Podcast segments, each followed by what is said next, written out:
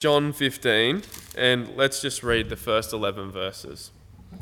So, it's titled The Vine and the Branches. I am the true vine, and my Father is the gardener. He cuts off every branch in me that bears no fruit, while every branch that does bear fruit, he prunes, so that it will be even more fruitful. You are already clean because of the word I have spoken to you. Remain in me as I also remain in you. No branch can bear fruit by itself, it must remain in the vine. Neither can you bear fruit unless you remain in me. I am the vine, you are the branches. If you remain in me, and I in you, you will bear much fruit. Apart from me, you can do nothing. If you do not remain in me, you are like a branch that is thrown away and withers. Such branches are picked up, thrown into the fire, and burned. If you remain in me, and my words remain in you, ask whatever you wish, and it will be done. This is to my Father's glory, that you bear much fruit, showing yourselves to be my disciples. As the Father has loved me, so have I loved you. Now remain in my love. If you keep my commands, you remain in my love, just as I have kept my Father's commands and remain in his love. I have told you this so that you that my joy may be in you and that your joy may be complete. So uh, this week, uh, it's been a bit hard to prepare for it because John 15 is actually my favourite reading. So it's been a bit hard to uh, make myself um, feel like I can do justice for it. It's actually given to me on my baptism, this verse. So it's got special meaning to my life. But I want to start by mentioning that this week's Palm Sunday. And uh, being Palm Sunday, it represents the start of what I mentioned before called Holy Week. And we know the story. Palm Sunday is when Jesus rode into Jerusalem, and he, uh, as as he entered, people uh, laid palm leaves in front of him as he rode in on the donkey. And uh, you probably remember, if you grew up in church, that you're given little palm leaves so that you could uh, lay them down in the aisle or something. And or you made them in a Sunday school to take home tell your parents. Um, yeah. So this week was actually this week is actually all in anticipation of leading up to Easter, Good Friday, and the death of Jesus. So, this Palm Sunday, we're actually going to continue into John chapter 15, following our seven I am statements. And what we've been doing is talking about the seven I am statements of John. And before I get started, I just think because this is the last one in the series that we're doing, it's important to realize why we've done it.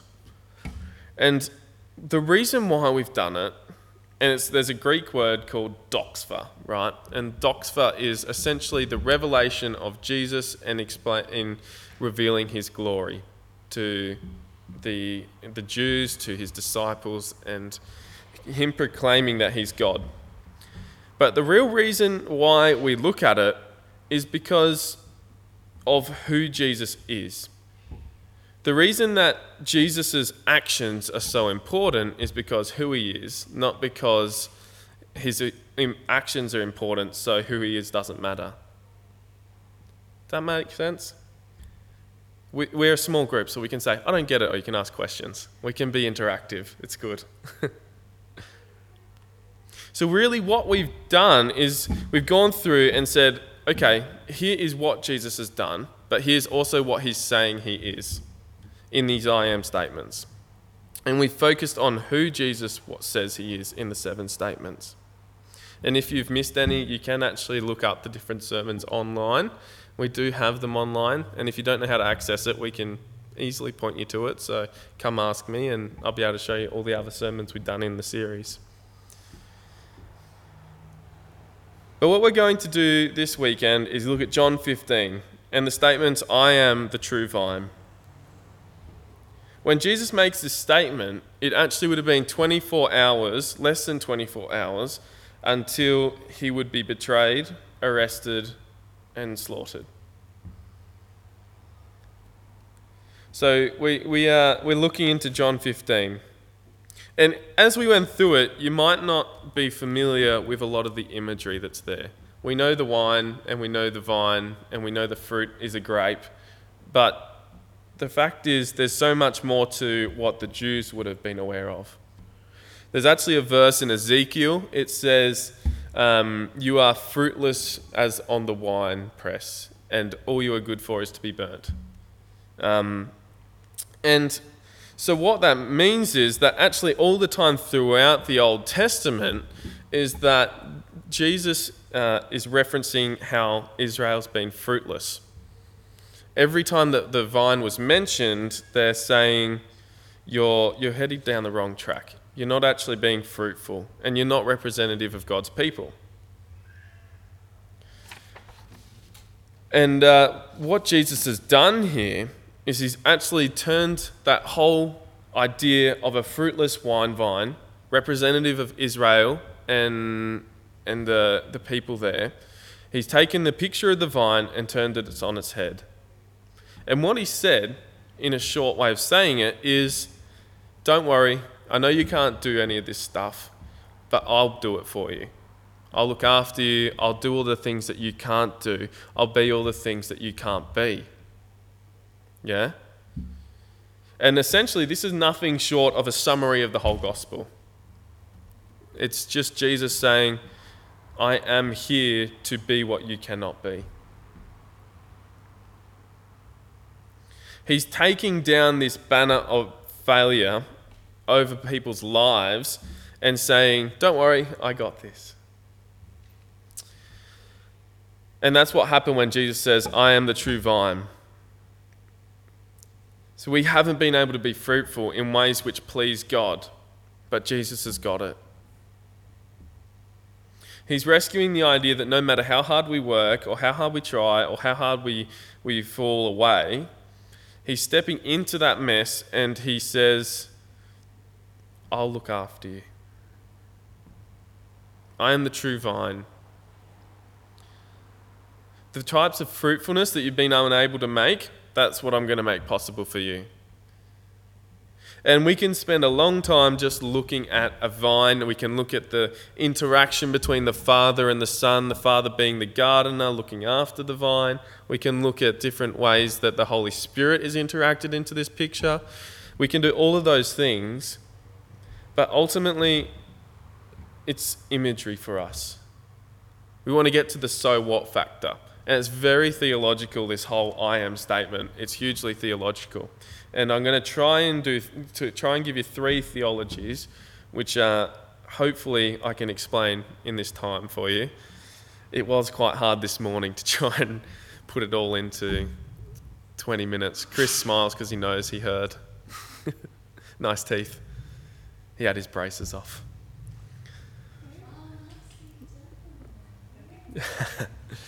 Let's look at the three points. The three points are since Jesus is the vine, you can expect to be pruned. If I put my two cents in here, I'd like to say, look, I'm just happy not being pruned. I don't like the hardships. I'd just prefer not. but subsequently, when we get pruned, we get blessed and it actually allows us to be more fruitful. So we want to look at that. When we get when Jesus is the vine and we are the branches, we get pruned. The second point is our position as Christians, as believers of Jesus, is that we're now in his presence. That's the second point. And the third point that I'd like to look at is Jesus being the true vine gives us the power to love. So there are three heavy concepts. I apologize if your head comes out to morning tea in a whirl and you're like, Caleb, I don't get it. Feel free to ask me questions. Let's look at point one. Point one is you can expect to be pruned. In verse 2 of this reading, it says, He cuts off every branch in me that bears no fruit while every branch that does bear fruit he prunes, so that it will be even more fruitful. So I'm going to give you straight up a super hard statement. To be Christian is to bear fruit, right? To be Christian is to bear fruit. If there is no fruit there, then there is no genuine belief. Yeah? Does that make sense? If there's no fruit, there's no genuine belief. And when you start to look at it, you can define um, different sorts of fruits, and that's where it starts to matter. Uh, if you define that fruit in an external, moral, religious way, then we're actually no better off than the Pharisees of Jesus' time. Because that's not how Jesus defines fruit. But he says here that if you don't bear any fruit at all, then you get cut off. And essentially, that cut off eventually leads to being thrown into a fire. And the goodies, the goodies of us that do bear fruit, we get pruned and we get cut back. Now, why does God prune? Eric does a bit of gardening. I've seen his water lilies. They're awesome. You don't really prune back water lilies, though, do you? No. So, do you does do we understand the concept of pruning? Oh yeah, pruning roses. I haven't got any of those. When we prune, what it does is it actually encourages growth in its specific area. It's taking off different parts. So, say another branch starts growing out what it's doing is it's saying, no, actually, I don't want you to do that. I want you to invest your nutrients in a different area. So the plant actually learns, okay, I don't do that. Then it might start uh, putting stuff into uh, the leaves. And then you prune off the leaves. It says, no, I don't want you to be investing into the leaves. So then it goes to the next spot. So it goes to the grapes. So what happens is when we get pruned, we actually start bearing more fruit. Yeah? What is this fruit, though, that we're talking about? What is this fruit that Jesus is talking about? And in this time when he's actually saying, I am the vine, he who bears in me and I in him will bear much fruit, they don't yet have the book that Paul wrote, which is in Galatians, which we know. And I just want to read that to you very quickly. It says in chapter 5, verse 22 and 23 but the fruit of the Spirit is love, joy, peace, patience, kindness, goodness, faithfulness, gentleness, and self control. This is the fruit that Jesus is talking about. His actions, and if we're to follow those and bear fruit from that, is replicating those. That is the stuff that comes out in our lives. And look here, note that the fruit, when we look at the fruit of the Spirit, it's not plural. Now, we've been studying Greek, Kerry and I, the past trimester, and we know that plural and singular is very important. And the Greek word uses singular. Why this is so important is because actually, without one of the fruits of the Spirit, you can't have the other. Let me explain it. So, when Jesus says, um, sorry, so when you, you can't have one fruit with the other, let me explain. If you lack patience, you probably aren't loving. Yeah? If you aren't loving, then you probably lack joy. And if you lack joy, then you probably lack kindness. And if you lack kindness, you probably don't walk in a lot of goodness. And if you lack goodness, then you probably aren't faithful. And if you aren't faithful, you probably lack gentleness. And you see how it's interlinked? You got to have all of them. And that's the idea behind being pruned is that once you get one of the fruits, he prunes you back and it allows you to develop more fruit so that you can then be further invested in that growth. Now, little note here, no one is ever fully pruned. Right? We're, we're always better off than where we started, but we're never ultimately where we want to be. Yeah?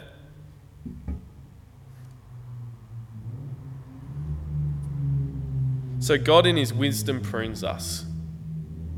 And so He prunes us so that we can continue to grow and produce better, better fruit and grow in these areas. Now, let me lead, say something here. Just because you're being pruned or trimmed doesn't mean that you have done anything wrong. Yeah? Do you put that point up? Yeah, thanks, Josh. On the ball. Just because you're being pruned doesn't mean that you're doing anything wrong. Quite often we associate hardship, troubles, pain, trials with being in the wrong. And back in the Old Testament, quite a lot of the time, that was what happened. They'd be captured by war or they'd go through all these um, trials because they had done something wrong. But we live in a new covenant. Because we're being pruned doesn't mean we're doing anything wrong. Actually, it means that we're on the, the journey of growth. So that leads me to my second point.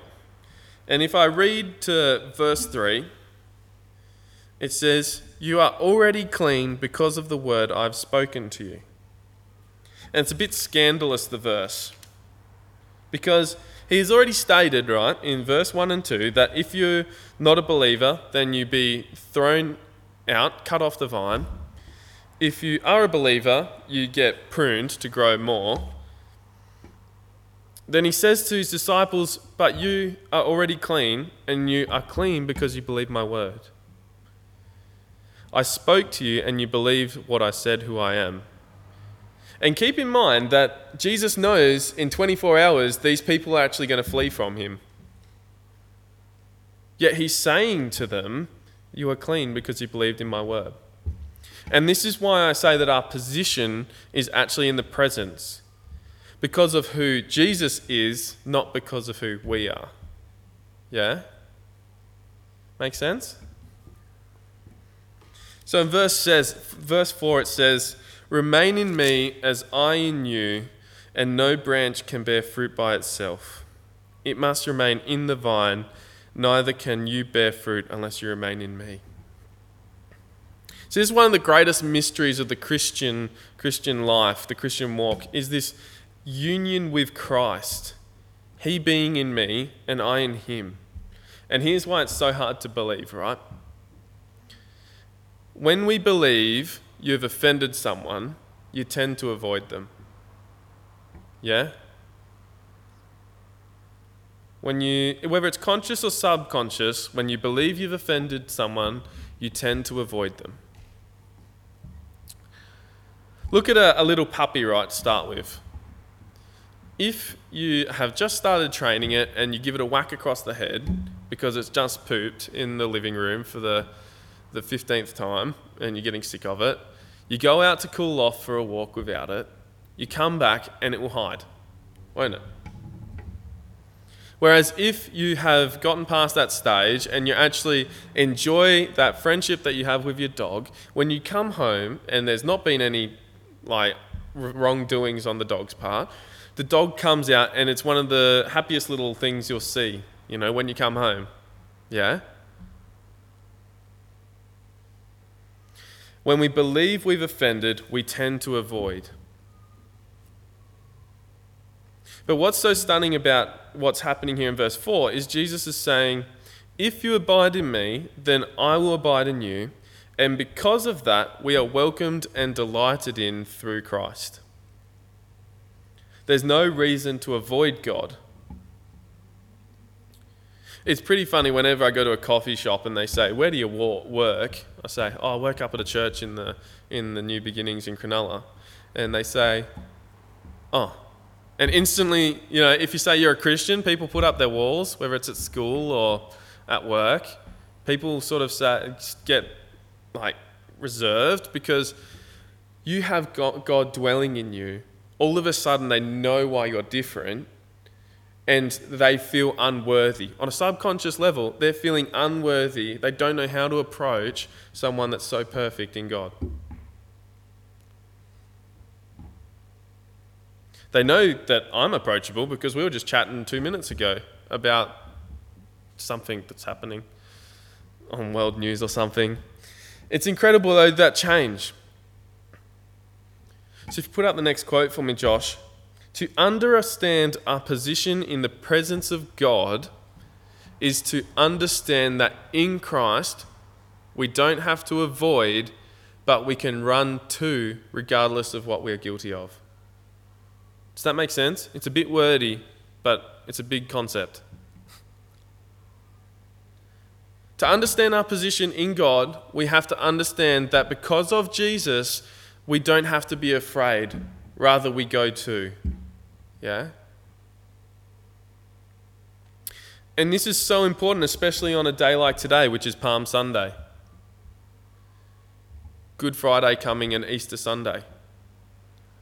Because that's the whole reason that we can go to that place with Jesus, because he's made that sacrifice for us. It's when we realize Jesus can do what we can't that we run to him and not from him. So we can expect to be pruned, and it's because of the growth that we see our position in the presence of God. The final thing I want to point out is that because of these things, we are given the power to love. We're given the power to love. Let me read from 8 to 10 for you. It says, This is to my Father's glory that you bear much fruit, showing yourselves to be my disciples. As the Father has loved me, so have I loved you. Now remain in my love. If you keep my commands, and you will remain in my love, just as I have kept my Father's commands and remain in his love. What we're reading here is this cycle of dependence. There's a cycle of dependence, and it's stunning. And I think that because we quite don't understand, and because we don't fully embrace, and we can hardly figure out what's really going on with our position in God's presence, we read this text wrong. We go and read this and say, okay, if I go obey God's commands, then I will be able to abide in his love. But in fact, that's not what he's saying at all.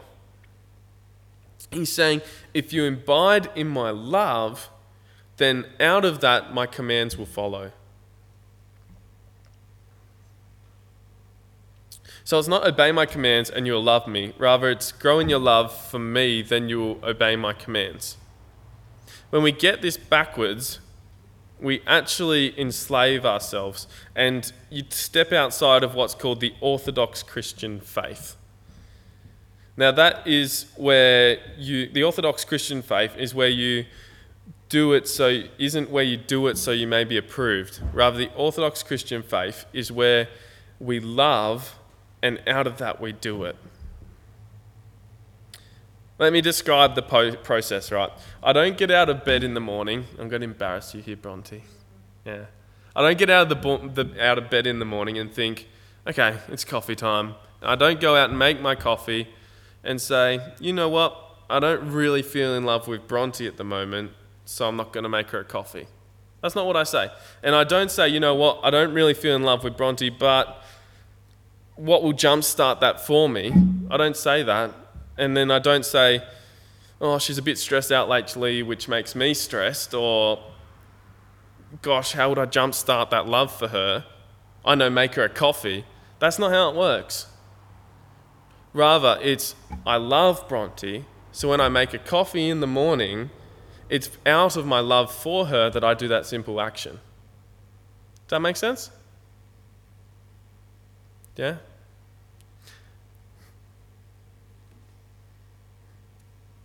It's, it's the same thing here in this verse. What we're called to do is work on our love for Jesus, and in turn, that will affect our obedience. Not to work on our obedience, which will then work on our love. What this means for us as Christians is that we want to fill our lives with things that draw us to the affections of Jesus right? And simultaneously, we want to cut out the things that robs us of those affections.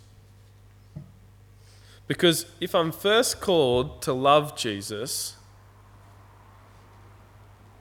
and then in loving Christ that straightens my crooked path, the best way for me to spend my time, my energy, and my efforts isn't not trying to do bad things. Yeah? It's not trying to do bad things, but rather it's to give myself over to Jesus and grow in my love for Him so that, that good, good actions will flow from that. So here's a good exercise I think which would be good for you and I to actually participate in this week as we come in up to Easter, which ultimately should be one of our biggest times for reflection. What I think we should do is actually spend some time identifying what stirs our affections for Jesus. What gets you going for God? You know? Let me tell you about myself. I've spent some time doing this. So I actually know that when I'm in relationship with people, when I'm conversing, when I'm having experiences, that's when I get my God vibes. You know, it's when I get going for God. In the same way, music gets my God vibes going.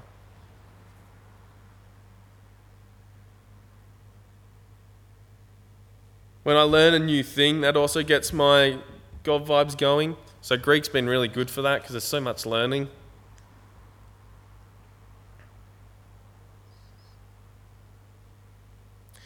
Maybe it's spending time for creation for you. Maybe it's growing a water lily. Maybe it's in the mornings. Whether you're an early person, I'm definitely not. Or whether it is a nighttime thing. There's no point for me to try and get up at five o'clock to see a sunrise because I'll be asleep on the bench trying to watch it. So rather obviously for me, it would be better to go watch a sunset.